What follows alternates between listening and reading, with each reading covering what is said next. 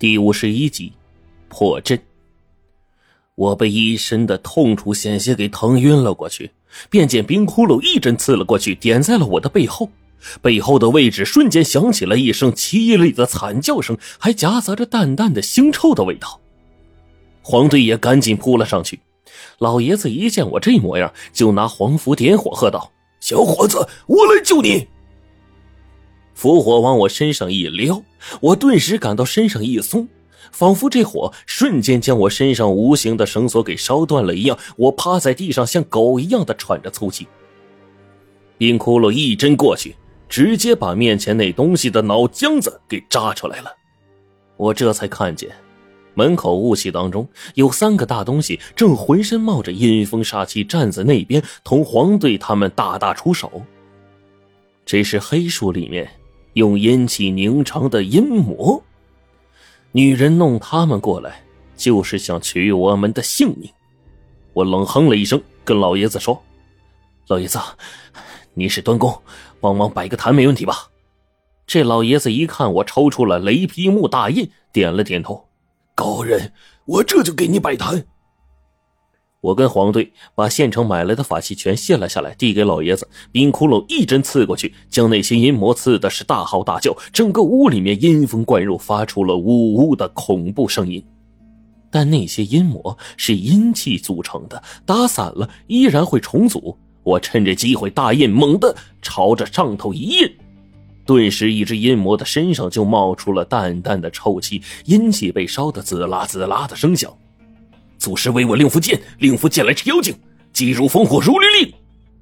我一个五雷指就打了过去，将面前的阴魔打得一抖，落在地上直嚎，一把攥住雷劈木大印就上去了，噼啪的一通乱揍啊，直打得屋里阴风呼号，阵阵似鬼哭狼嚎，阴风被打得满屋子都是。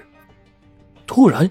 心口的位置一阵刺痛，疼得我右手一阵痉挛，瞬间竟然仿佛失去了一身的力气，连抬个手都变得极为费劲。雷劈木大爷顺势落地，那头阴魔吸纳了周遭被打散的阴气，猛地一脚就朝我踹了过来。我闷哼了一声，只见冰窟窿继续趴在地上做痛苦的挣扎。我们三个人里面唯有黄队没事，你们怎么回事？黄队一边问，一边抓过雷劈木大印，舞的是虎虎生风，冲上去一人对付三魔。冰窟窿颤抖着站起来，动作却异常的缓慢。那水有问题。我点了点头，心知肚明。上次跟冰窟窿去到女人家中，喝了他们一碗水，当时为了不让他们生疑，所以我跟冰窟窿没有丝毫的迟疑。没想到。这女人果然在里面下了东西，留了后手。我挣扎着起来，老爷子的手法很快便把坛给摆好。他抓了一把香灰，大叫：“张嘴！”那把香灰就直接塞进了我的嘴里。冰窟窿又一次的挣脱了黑树的束缚，冲上去替黄队减压。我趁着香灰暂时起作用的功夫，也管不了嘴里这难闻的味道，一上法坛，赶紧念咒，文笔就画了两道定神符。冰窟窿，张嘴！两道符被我点燃，一张被我生吞，另一张冒着火光。冰窟窿一脚踹翻了对面的阴魔，转身张口，我把半张带火的定身符直接塞进了他的口中。霎时间，他头顶冒出了三缕青烟。我跟冰窟窿已经是出了一身的汗了。这村子被阴，四面又种有槐树，源源不断的供应阴气，不用手段，阴魔根本无法根除。冰窟窿说的不错。我终于知道村子里为啥要种那么多的槐树了，还如此的背阴了，这样更方便女人用术。刚才被几个人几番用术，我跟冰窟窿差点被他用黑树给绞杀了。此刻我火上心头，一指冰窟窿跟黄队退回来，顺势一把抄起了五根水，大洒四方，手举五星旗，直接在上头书符念道。赫赫阴阳，日出东方。受此符劲，扫不香，口吐三昧真火，放眼如日之光。捉怪时，天蓬力士相助，破击用镇煞金刚，降服妖魔，化机成香。千月横裂，尽是击退，急急如律令。五行旗上火光无端端的冒了出来，被我再用加持咒击入烽火，威令失心。火光瞬间大冒，五行旗猛掷而出，瞬间伏火蔓延成片，一遇阴气直接点燃，整个屋内瞬间火势连绵，烧得三个阴魔惨嚎声不断。被加持过的符火一上去，烧起阴气来，那简直跟吃家常便饭似的。只不过一盏茶的功夫，三个阴魔已经被烧得难以具形了。眼看阴气缩的只剩下一小团，且越来越少，我心里略微有些得意。一看冰窟窿，心说：“，你小子得意吧？一针定镇磨盘，嘿，咳嗽一声，鬼魂也害怕。但牛逼归牛逼，这些驱邪治鬼的事儿啊，还得少爷我来吧？嘿，还以为你多大能耐呢。”开坛最忌分心了。我正在想入非非的时候，冰窟窿忽然吆喝道：“小心！”我反应过来已经迟了，那团阴气砰然炸开，从里面飞出了一堆蝙蝠粪便，闪着莹莹的绿光。我这给吓了一跳啊！一看没处遮挡，抱起香炉抵挡在前，只听轰隆一声，香炉直接炸开，震得我的双手生疼，炸得香灰乱飞，弄得浑身都是。身后老爷子被碎片纷飞，打得惨叫一声。我心里也是一阵自责呀，还好这香炉是木头的，不然呢，今天非出事不可。我赶紧换上三炷香，重新一摆，我就来了气了呀！一指朱砂点在了八卦镜的正中心，引路符带火抛出，八卦镜被我直接照了过去，整个屋子里阴气一散，阴风全退。我马上问老爷子：“姓白那个女人生辰八字你知道吗？”老头一指我：“我用朱砂笔扎纸给你写，你别分心。”他估计啊，刚才被我给弄怕了，赶紧就忙活开来。我举起法剑，严阵以待。但三两分钟的时间，那女人却没有再攻过来。我心里一寻思，刚才八卦镜反射过去的金光能刺到他的双眼，暂时破法，但是也没有什么实质性的伤害呀。正思考间，法坛上的五行旗忽然呼呼呼的直抖，这代表着用术之人已经到了我的跟前。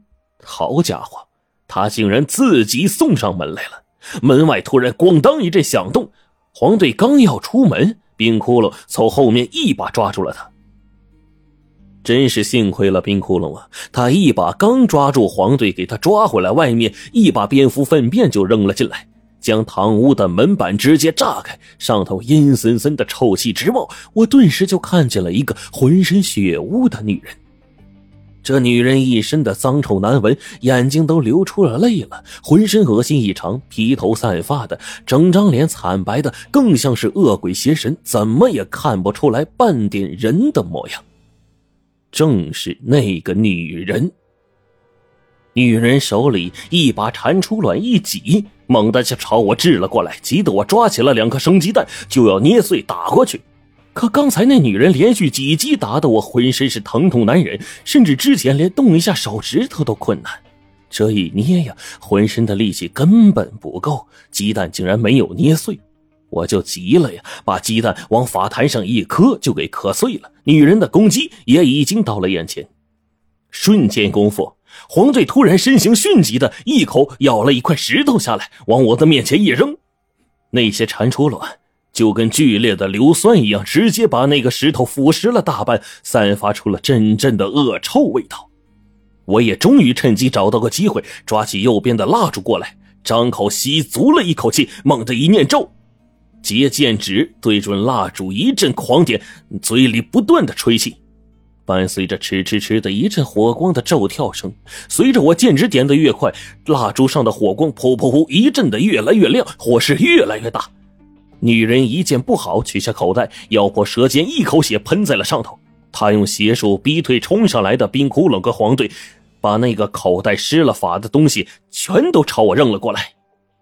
我的妈呀！被那些下了咒的东西全撒上来，我非得被炸成窟窿不可呀！我也是急了，身上的汗水哗啦啦就跟滚毛豆一样的全都落了下来。心里一急，我暴喝一声：“起！”蜡烛上原本半指长的火苗猛地窜出二尺，噼里啪啦的冒出一阵火光。我趁着火势一吹，大棚的符火疾驰而出，迎面烧向了面前飞来的邪物。空中一阵噼啪作响，女人那边似乎破口大骂了一句，顿时见形势不好，就要逃跑。我从心里冷笑：还逃得了吗？猛吸一口气，我用力一吹。符火化作两米多长的火蛇，对着女人猛冲过去。火光沾衣即燃，伴随着女人的惨叫声，整个小院中火光顿时大盛。女人惨叫着大喊说：“快走！你赶紧走！”暴怒中的女人忽然口念密语，伴随着她忽高忽低、恐怖如斯的声音，我举起了木剑，一剑穿心。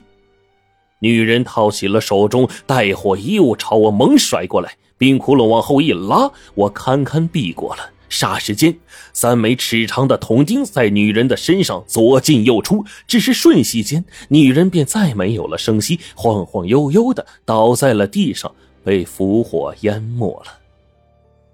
夜空下。一个肥胖的身影背着一大包东西，在月下拔足狂奔。冰窟窿眉眼犀利，一见这个模样，急忙的就飞奔了出去。